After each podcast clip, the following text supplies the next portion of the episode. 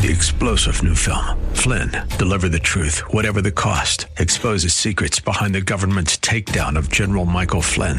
Flynn knew what the intel world had been up to. He ordered the first audit of the use of contractors. This set off alarm bells. He told the truth. He was the most dangerous person for Donald Trump to hire. They had to get rid of Flynn. Flynn, deliver the truth, whatever the cost. Available now. Watch it today. Go to salemnow.com. Salemnow.com. Well, welcome back as we head into hour three. It is uh, such a delight to bring back to this show uh, one of my dearest and longest uh, term friends. He is our favorite presidential historian. He is Dr. Tevi Troy. He has, I love this too. We, I love when we get guests who have op eds the same day. He had an op ed in the Wall Street Journal when presidents lose their temper, among many other things. He is the author of several books, most recently, Fight House Rivalries in the White House from Truman to Trump, which is just a, a great read and great history, and now available on audio too. Tevi, welcome back to the airwaves of Phoenix. Thanks for having me. It is such a pleasure to be on with the uh, longest serving radio host in the Arizona area. Thank you. Thank you so much, Tevi. Um, all right, let's talk temper, and then I want to talk a little bit uh, intellectual history too with you. I, I've been kind of really moved by Milan, Milan Kundera's passing and uh, what he taught, and what I hope we don't forget from what he taught. So maybe a little bit of both. Are you that, are you good with that? Amen. Let's do it. Let's do it. When presidents lose their temper, so the story comes out in Politico identifying the fact that uh, old friendly Joe, uh, lunch pail Joe, whatever they called him, middle class, what was it, blue collar Joe, ain't so uh, maybe maybe talks a lot more like uh, Archie Bunker as a blue collar than uh, than the kind of image he was trying to portray as just a nice, decent, uh, avuncular man and except Archie yeah, underneath his rough and yeah, bigoted exterior had yeah, a heart of gold. Yeah, yeah, and he and he paid and carried the freight of four people who were eating under his right. house, right? As Adam Carolla likes to point out. Um, so there's that part, and I want to talk to you about temper. Before we get to temper and presidents, as you wrote in the Wall Street Journal, though, Tevi, there's been a couple now, maybe three or four major articles. We'll add Maureen Dowd to it in the New York Times, kind of exposing an underside or an underbelly of Joe Biden. Are we to make anything of this? Do you pick up any any threads and think that they're they're worth collecting into a bundle? Uh, any sticks here collect into a bundle? I, I do think there are yeah. some threads here, but I think there are different things going on. Okay, there's a lot of speculation that this Axios piece about the temper was a planned leak obviously the, some reporters do know about his nasty temper, and he he deploys it on reporters, as you, as you well know. Oh yeah. But that the idea was that it was a planned leak to show that he's not kind of doddering old Joe, but kind of on top of things. Uh-huh. Like you remember Phil Hartman and uh-huh. Reagan uh-huh. on Saturday Night Live, where he's just kind of the tough guy behind the scenes yeah. who really can yell at people yeah. to get things done. But the, the leak may have backfired uh. in that there's been so much blowback on his anger. It's so much of a sense that hey, this is not the kind of nice, kindly Uncle Joe that we signed up for. That that it didn't work out well. At the same time, you do hear a lot of these other stories that you referenced, and I think that those other stories may be planted by perhaps other campaigns waiting in the wings. I don't want to say anything, but maybe the guy's name rhymes with uh, Bavin Newsom yeah. in California. and um, I think there's a chance that uh, that there are other people waiting in the wings who really want to see Biden kind of topple um, so that it's safe to go after them. Because right now, if you were to go after Biden in the Democratic primaries, that would be political disaster for you, and you'd be seen as someone who's kind of enabling Trump and bringing Trump back. So what they want is, with no fingerprints, to show that maybe there are some problems with Joe Biden, which is something that we have all noticed, mm-hmm. and it's like the emperor's new clothes we can't talk about. And in doing so, and this Maureen Dowd piece really did uh, touch a nerve that talked about, uh, you know, what kind of person doesn't acknowledge his own grandchild? Mm-hmm. And if that happens, then perhaps there's an opportunity for someone like Governor Newsom to step in. My uh, producer, we refer to him as young David, David Dahl. He and I like to sometimes speculate on air a little bit about past examples of incumbent presidents who declined run to run. You think of LBJ just because they couldn't, just they knew they knew they were unvi- non-viable candidates. Truman uh, 52. Yeah, he said Truman too. In the LBJ case, there was a perfectly reasonable vice president in waiting in Hubert Humphrey. Uh, in the Truman case, I think Barkley was probably older than Joe Biden. I don't know. He was. I, I don't know. I think he was really old though. And um, and here we have a slightly different problem because I don't think anyone thinks that the current vice president would be an improvement and or more. Well, so there is one person who Yeah. thinks that, and that is the current vice president. correct. Correct. But she is alone in that. Correct. Uh, so it, it, it kind of brings on fun histor- historical speculation. We'll get back to anger in a minute, but it does bring on a fun historical speculation about the current Robert Kennedy, whose dad kind of what contributed somewhat to the notion that LBJ shouldn't run again. I guess as much McCarthy as Kennedy, but Right, he was part of the being mix. Yeah. who had a surprisingly good showing. He did not win, but Right. a surprisingly good showing in the 1968 New Hampshire primary. Right. And then LBJ was kind of knocked for a loop, and uh, Kennedy senses uh, blood in the water, and Yeah. he jumps in, and then LBJ says, "I'm not running Yeah. again." Um, in, in that famous announcement. But they did, as we say, have have a, had a.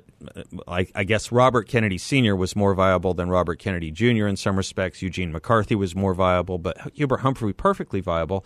And I don't even know how you skip over if you're in the Democratic Party. I mean, this is the thing I cannot wrap my head around: how you skip over a vice president who checks so many boxes for the Democratic Party and was promoted as having, you know, broken through so Right, many. was picked for those reasons. Yeah, yeah, Explicitly picked for those P- reasons. specifically picked for those reasons to a white male from the same state as his name might rhyme with Babin Gruesome or whatever you say. yeah. That that is a tough trick. That is a tough trick to pull off. I would think. So I, I agree. I think it'll be a challenge for the Democrats. Um, I, I think they, they face a lot of challenges. I mean, Joe Biden is probably the one person who is best situated within the party right now to beat Trump, but it might not be Trump. And I think any of the younger candidates, I think, would beat Biden just because of the contrast in ages. And then if you don't go with Biden, then there's a holy bloodletting within the Democratic Party over who comes next. So I think the Democrats ha- have a real problem in their hands. The only thing, the only scenario that works for them is if you have the scenario that everybody does not want, which is 70% of the American people don't want to see Trump Biden again. And that is what it's shaping up to be, and that may be the best scenario for Biden. Did I hear you right? Do you did you say you think Joe Biden has a better chance of beating a Republican uh, than even Gavin Newsom? You think? No, I think Biden has a better chance of beating Trump. Uh huh.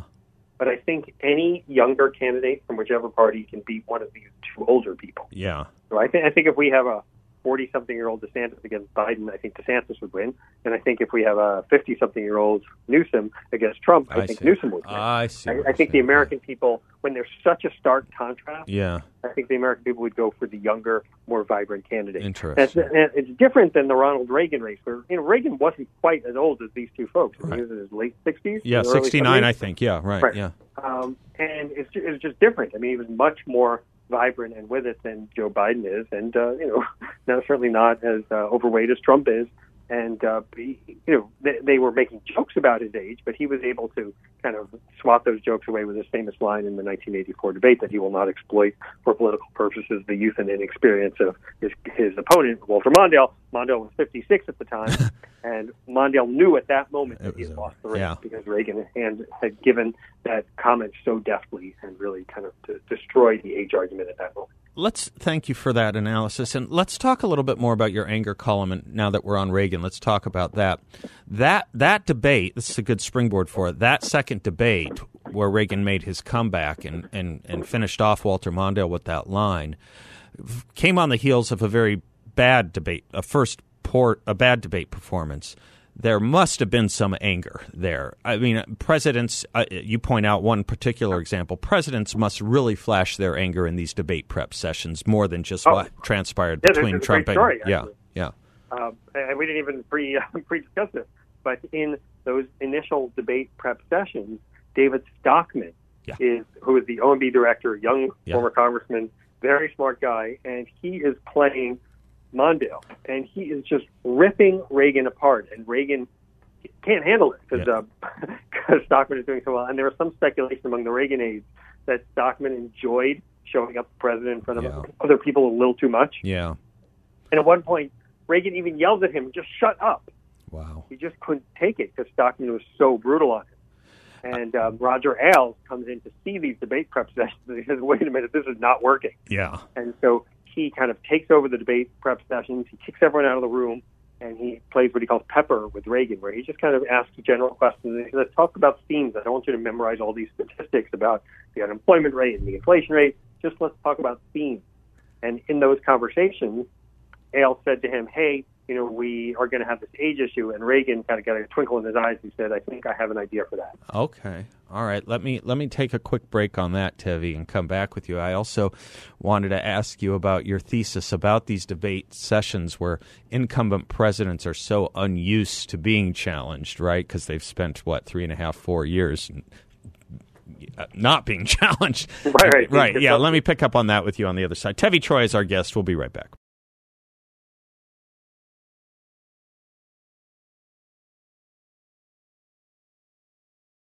Welcome back to the Seth Leibsohn Show. Dr. Tevi Troy is my guest. T R O Y is his last name. He is author, most recently, of Fight House Rivalries in the White House from Truman to Trump. He's a presidential historian, he's a cultural historian, and one of those great books um, uh, blending the two is his uh, slightly earlier book, What Jefferson Read, Ike Watched, and Obama Tweeted 200 Years of Popular Culture in the White House. Uh, Tevi Troy, thanks. Debate prep, always fun to talk about. Presidents tend to lose it a little bit. Um, either they're cool or they're sang froid or something because they're not used, at least once they've already become the incumbent, they're not used to being talked to that way. That was a thesis you, you, you, you, you gave to me. I'll let you put it out there because you'll, it's your thesis and better than I can say it. But also, uh, any other fun and surprise debate prep sparring partners in the annals that you've looked at?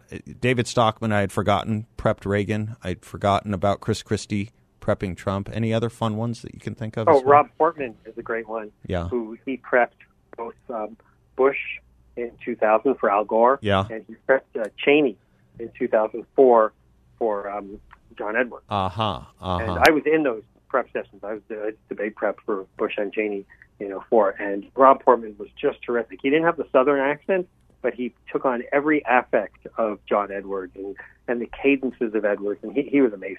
And, Wow. Uh, and then obviously he went on to a successful career as senator. But uh, in the 2000s debate prep, um, Portman goes up to Bush and gets in his face, which, if you recall, is something that Gore actually did. Uh-huh. Yeah, want to buy some wood or something like that was Yeah. Bush's and, and he line? goes right up to him. Yeah. And Bush says he's not going to do that, and kind of jokes and kisses Portman on the head Hmm. in a joking way. But Portman stood his ground and he said, "Yeah, he will. I've seen him do it." Wow. And so Bush was ready Wow. when Gore did it. When Gore kind of stalked him, and got in his face. Gore was a big guy trying to be in- intimidating, and Bush did this kind of head check Yeah. at Gore that devastated Gore Yeah. and can completely ruin the move. Yeah. But I don't think he would have been able to come up with it on the fly Oh, without that prep from Portman. Fun. Say something about uh, presidents and um presidents and uh, you know not being used to talk to being used to being talked to that way in a debate. Yeah, you saw it. You see it live too, not just in debate prep. You see it at those first debates, right, on TV. Yeah, and and pe- people forget that the, the first debate was not till 1960. Neither of those people were incumbents, Kennedy and Nixon. Right. Then you don't have another debate till 1976. That's Right. the first debate where uh, an incumbent president debates. And if you recall, it was a disastrous performance for Jerry Ford, Right. who said that Poland was not under Soviet domination, Right. which was news to the Poles. And he defended And, uh, it weirdly to the end of his life. It was so He odd he wouldn't let go of it. And, Yeah. and in the debate prep session, Kissinger and Kissinger's people told him to say that. So uh, he didn't come up with it by himself, but it was a terrible, terrible line and big mistake. Then you look at 1980, Yeah. and uh, Jimmy Carter is the incumbent president, and what does uh, Reagan do to him? He says, "There you go again with uh, Carter's attacks on on, on uh, Reagan's position on Medicare, Medicaid." And there was this sense from Carter that I don't have to take this guy that seriously. I can just you know cite these things that he said in the 1960s, and he won't be there to you know, give me much difficulty. And Reagan you know fought back, and Reagan did a good job. Then in '84, Reagan is the incumbent, and we already talked about the, the troubles he had with the first debate against Mondale. He did right the ship in the second debate. Then you go to 1992. The incumbent is George H.W. Yeah. Bush, Yeah. and he does a terrible job. Remember that debate where he looks at his watch? Yeah. He looks like he's bored. He couldn't wait to get out of there. Yeah. So you do have this uh, experience. The, the, the one guy I got to give credit to, the one incumbent president who didn't do a bad job, and his debate was 1996 Bill Clinton, right. who was just a great debater, and uh, you know he was kind of a, a different animal, and I, I think he he had it over Bob Dole no matter what Dole was going to do. Uh, but then just quickly, let's go to 2004 yeah. when Bush is in his first debate against John Kerry, and I was on the debate prep team. Bush did not put in the work before that first debate that he should have. I know Dick Cheney, who I was also on the debate team before, did do it, and he did multiple prep sessions, including those with Rob Portman that I mentioned, and he was readier for his first debate than uh, than, than Bush was. And then you look at Obama, the great vaunted Obama in 2012 he wasn't ready nope. for his debate with Mitt Romney, and Mitt Romney wiped the floor with him in that 2012 debate. One of the biggest wipeouts I've ever seen in presidential debate history. Uh, Romney did so well in that debate. Unfortunately, he didn't follow up, and, uh, and you know, Obama obviously won the race. And then you look to 2020, and I told the story in the Wall Street Journal piece that Chris Christie got under Trump's skin so much yeah. that Trump was so angry in the debate itself that he kind of lost his cool against Biden and gave, I think, one of the most disastrous debate performances. Yeah. And I think if there actually are debates in 2024 and Joe Biden is on the stage in his 82 uh, year old senescence, I think once again we would see a poor debate performance from an incumbent president. 82 year old senescence. This is why we keep you around, Tevi Troy. You mentioned Clinton. Um, I don't remember if you mentioned him in your op ed, but I seem to recall being told stories that he had a temper too, maybe threw his glasses at people. Maybe I'm misremembering, but Clinton had a temper of sorts, no? Or yes? He did. And the, the idea of my Wall Street Journal piece was not to recount every instance no, of presidential course, right, temper. Right. Uh, because, you know, I've done pieces like that where I go through each president yeah. and say how, where they are on drugs or where they are on you know, Yeah. dealing with the press, whatever. But on this piece, I was specifically trying to say hinge moments in history that shifted on presidential anger. Right.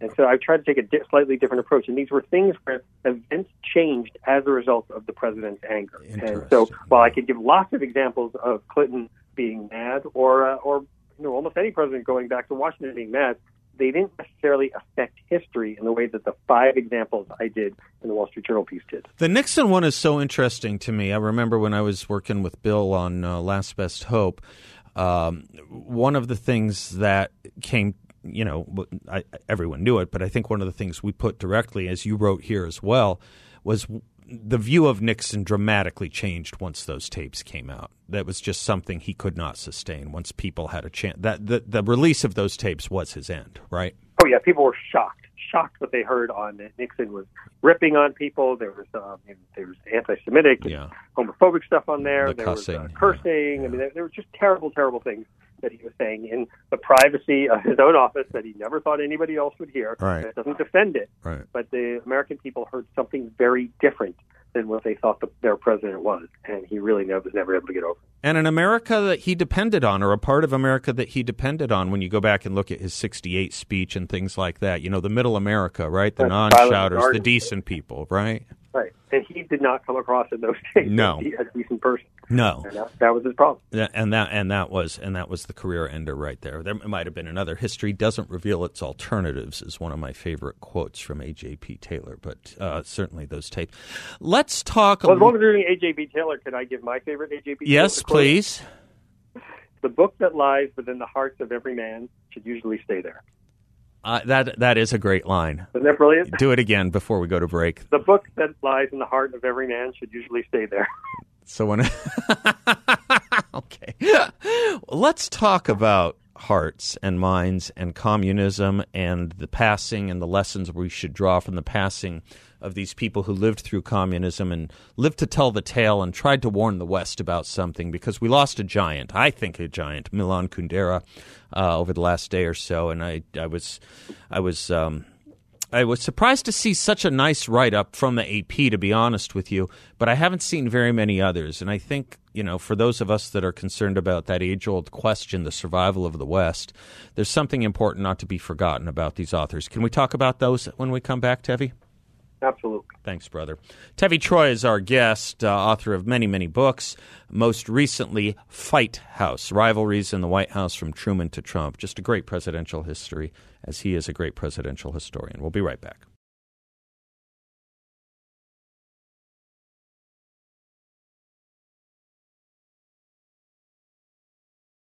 Welcome back to the Seth Leibsohn Show. Tevi Troy is my guest, presidential and cultural historian, uh, former uh, deputy secretary, of Health and Human Services, a resume that would take the rest of the uh, show to to recite, uh, but dear friend to me and uh, this audience and this show. Tevi, um, man of letters, man of books.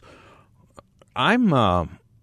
I think. I think. It, I think I credit you with telling me if there was one book I had to read read when I had not, some many many years ago. It was. I think it was you who told me the must read was Witness by Whittaker Chambers, which I've since reread a few times, and every time find something new. It's just one of the most elo- elegantly written books. The man had a gift. I could see why Buckley seized on him. There was a gift there, and a lot of warnings. That, yeah, go Henry ahead. Luce, yeah, Henry Luce, the um, writer and founder of Time Magazine, yeah. also greatly admired uh, Whittaker Chambers and his skill. Yeah, and just we could talk about the importance of it. I, the occasion for this is the passing of Milan Kundera, who, in his book on laughter and forgetting, warned against uh, warned the West against what how how countries fail, how f- countries can actually disappear, um, sometimes through military, but sometimes through ideology. Yes. Yeah, absolutely. Uh, Kundera's works were so important because obviously he was Czech and from a country that has a uh, storied history and some great artists and writers. And he basically talked about, in a fictional way, through, through his novels, he made manifest the repressive nature of the Communist Museum. Mm-hmm. Whether he was talking about the, the in the joke on how you know how humor can destroy lives, or when he was talking about the unbearable lightness of being, how people are seeking sexual expression where they, they can't find any other forms of expression. Uh, it was it was really a brilliant takedown of the communist regimes in a way that wasn't kind of heavy-handed and was very hard for them to censor in a way. And they, these books had widespread appeal, and people just saw what the problems of communism were. And so it was very powerful, and I think we lost a great man. This concept, you heard this from, you hear this from others. Europeans, I mean, Whittaker Chambers may have been one of the first Americans to get it so right, but you hear these things from Europeans who know communism quite well this notion of the first step in liquidating a people is to erase its memory. You got that kind of thing from Jean, Jean, Jean Francois Revel in his um, in his book How Democracies Perish, but there was a whole literature. Uh, in the 40s and 50s, really, that's been forgotten. That warned the West too, right? Beyond, beyond, uh, beyond. Well, Kundera came later, but even pre, even preceding Chambers. Yes. Yeah. What about Arthur Koestler? Yeah. Darkness at Noon. Yeah. Uh, another powerful. Or the or, So- or the God that failed, which I think Koestler was in, if I'm not mistaken. Yeah. So, Um, look, you know, communism uh, had great promise, Yeah. uh, but it also um, brought about great repression and great tragedy. And so, uh, a good book on this is uh, Josh Muravchik's Heaven on Earth, which Ah. is kind of a, a history Uh-huh. of, uh, of socialism, the rise and fall of it. I mean, it goes about how it came about, how it was written about, how it, it, it caught on, but also its uh, terrible depredations and what it did to the people who were under its, its cruel uh, grip. So, uh, yeah, it's uh, it's a it's a very sad history because look, man wants things to be better. Man wants some kind of utopia, uh, but the utopia of communism is a failed one, and it is one that brings only repression with it. And that's a you know we, we were talking a little bit before about. Um, uh, books that kind of highlighted it. And a book that was so powerful for me was The Road to Serfdom Yeah. Uh, where it just talked about how if you are going to impose some kind of socialism, you have to do it at the point of the barrel of a gun. Mm-hmm. And it's the only way you can get someone to give up what they have for no other reason than you decide it should be dis- redistributed to someone else. And that once you have that, then the point of the gun is the way that this thing happens, and then you lose freedom. Because once you start, there's no end to the limitations on freedom that will be imposed by a socialist and a communist system. Do you think perhaps Frederick Hayek in that book underestimated the power of ideology in the way that Kundera or Koestler writes about it? That it can be done through uh, through the revisions of history. It can be done. I mean, I suppose one looks at the Cultural Revolution in China. Okay, so Mao got there by the point of a barrel of a gun. I get that, but there is there there has been this long term concern about the West, whether it's Leo Strauss, whether it's Hannah Arendt, whether it's the kind of stuff Kundera was writing about, that the ideology can be noxious enough to to to to to to uh, bewitch a people uh, slowly and surely. And I wonder if you might think about that with me on the this was a short segment. We have a longer one coming up. If we might just think a little bit about that.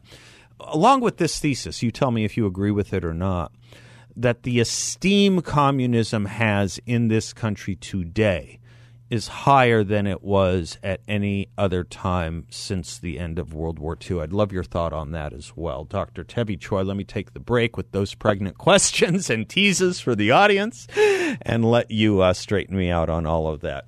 Tevi Troy, among other things, is a presidential and cultural historian. He is also the director of presidential of the Presidential Leadership Initiative at the Bipartisan Policy Center. Fight House Rivalries in the White House from Truman to T- Trump, his most recent book. A great one. He and I will be right back.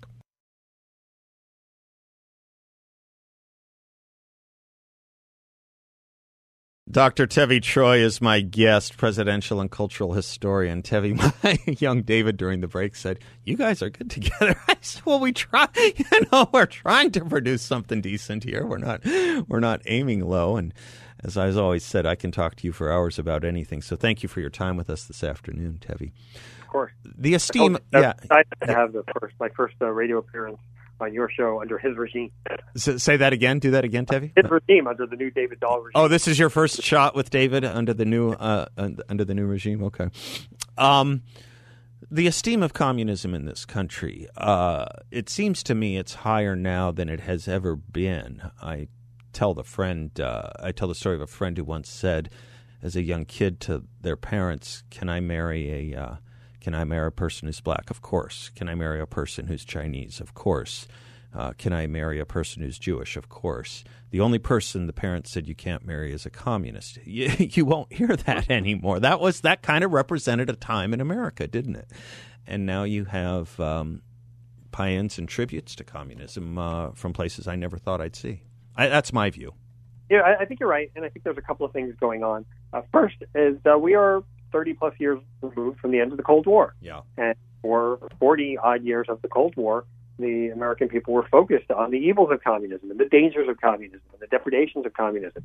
And without that, you have a whole new generation for whom the end of the Cold War is further away to them than World War II was to us growing up. That's so. right. So they, they just have no recollection of the horrors of what we were trying to fight off. But the second thing, and this is a more pernicious point, um, is that uh, the culture has shifted. So first, within the universities, uh, there there's no great cost to saying you're a communist on a college campus.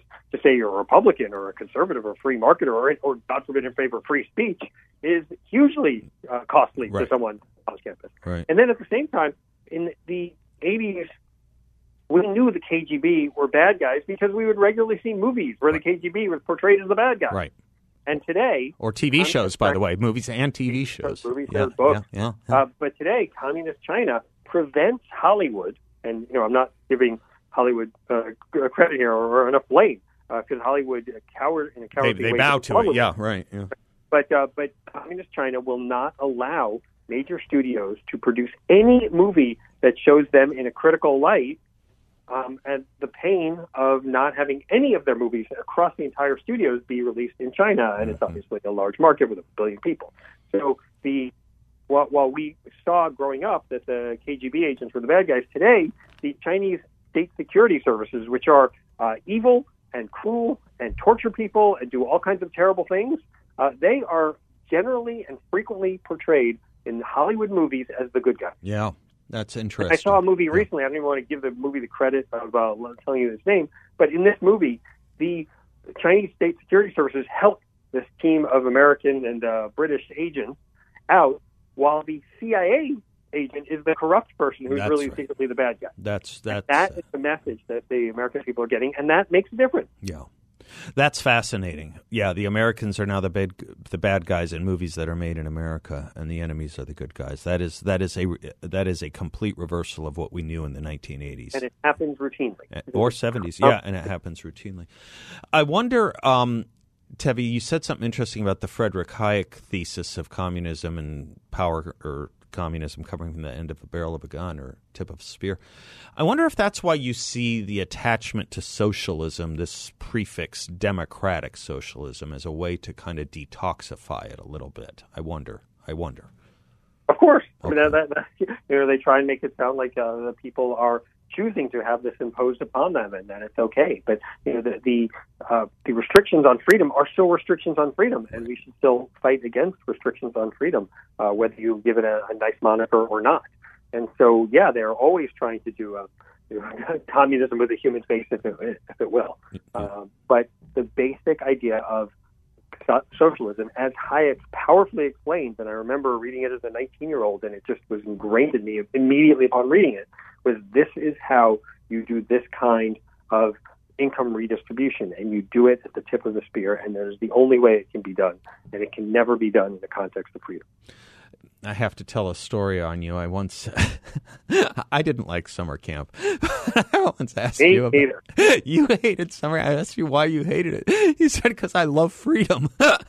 these little, these little Maoist camps that were designed based on some kind of notion of socialism that we were used to or forced into as kids by our parents who needed a little break from us, I suppose.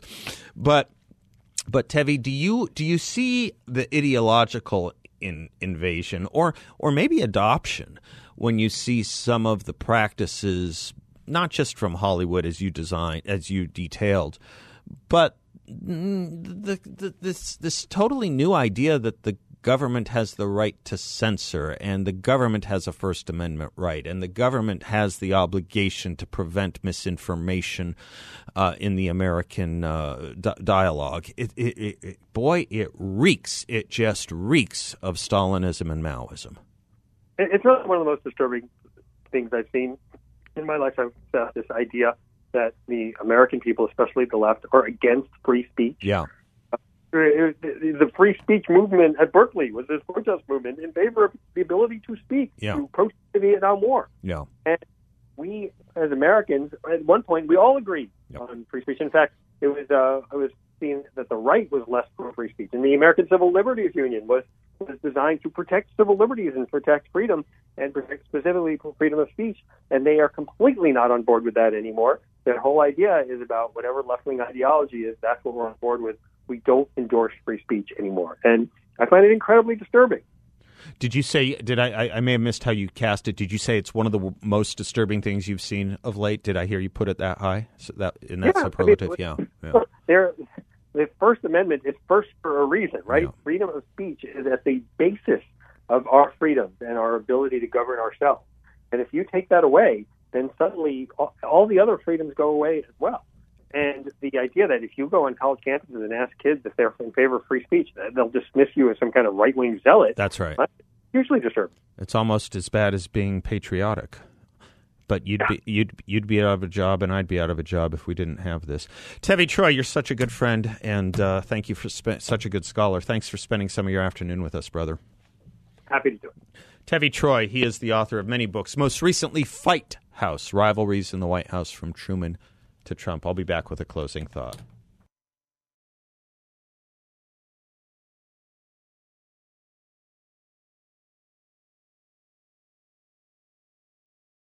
Bank failures, possible recession, durable inflation, stock market volatility. Where do you go to invest? YRefy has an answer for you. Them. They have an investment in a portfolio with a high fixed rate of return that's not correlated to the stock market or the Fed. It's a portfolio where you can turn your monthly income on or off, compound it, whatever you like, with no loss of principal if you need your money back at any time. There are no fees in this secure collateralized portfolio from YRefy, and they're headquartered here. They're local. I and they encourage you to stop by their offices on Scottsdale Road and the 101. I have. And I can tell you, you won't get a sales pitch, and no one's going to ask you to sign a thing. But when you meet with the team at YRefy, you'll see why I trust and like them so much, and you can too. YRefy is a due diligence approved firm where you can earn up to a 10.25% rate of return. That's right, a 10.25% fixed rate of return. Just log on to investyrefy.com. That's invest, the letter Y, then refy.com, or call 888 YRefy 34. 888 YRefy 34. I was revisiting for my interview with Tevi um, that book, an old book of uh, four or five great authors who were communists and then turned against communism. Um, the, the book was called The God That Failed. I think there's probably been reissues, reissuances of it. You could probably get it uh, a more a more modern or updated version. But Arthur Koestler writes in the, in his essay, devotion to pure utopia and revolt against a polluted society are thus the two poles which provide the tension of all militant creeds. Devotion to pure utopia and revolt against a polluted society. That is what I worry about here. And unlike the summary we heard about Hayek's point of view, I think we have learned it doesn't have to come from the barrel of a gun. Not in an open society, it doesn't, which was the concern in the 50s, in the 60s, in the 70s, in the 80s. The concern was a fifth column. And now, by dint of free elections, by putting merely the word Democrat or democratic in front of the word socialism, we detoxify it at the election level. And by implanting, as I say, tributes and glosses to Lenin and Marx at such organiz- such such outlets as the Cartoon Network or Teen Vogue, or as Tevi was pointing out in Hollywood, you can pretty rapidly get to the concept that there can be a utopia, which by definition is a place that doesn't exist, and you can get the sense that we are living in a polluted society here, that we are a sick society. We are not a polluted society, and we are not a sick society. Don't let anyone tell you that. But we better quickly and rather quickly pull up our socks and find what we need to find to find that capacity of civic renewal, political renewal, and social renewal here because we're running out of road. Folks, until tomorrow, God bless you all. David, thank you. I am Seth Leibsohn, and class is dismissed. Three star general Michael J. Flynn, head of the Pentagon Intelligence Agency, knew all the government's dirty secrets. He was one of the most respected generals in the military. Flynn knew what the intel world had been up to, he understood its funding. He ordered the first audit of the use of contractors. This set off alarm bells. The explosive new documentary, Flynn, Deliver the Truth, Whatever the Cost, and covers the facts behind this scandal. Flynn told the truth. He was the most dangerous person for Donald Trump to hire. I find out the worst enemy that I'm going to face in my life is right here in America. They took my assessment and they wanted me to change it. And I was like, I'm not changing it. They had to get rid of Flynn with in depth interviews, archival footage, and never before seen personal records of the man behind the headlines. I just felt like I was drowning. Flynn, deliver the truth, whatever the cost. Available now. Watch it today. Go to salemnow.com. Salemnow.com.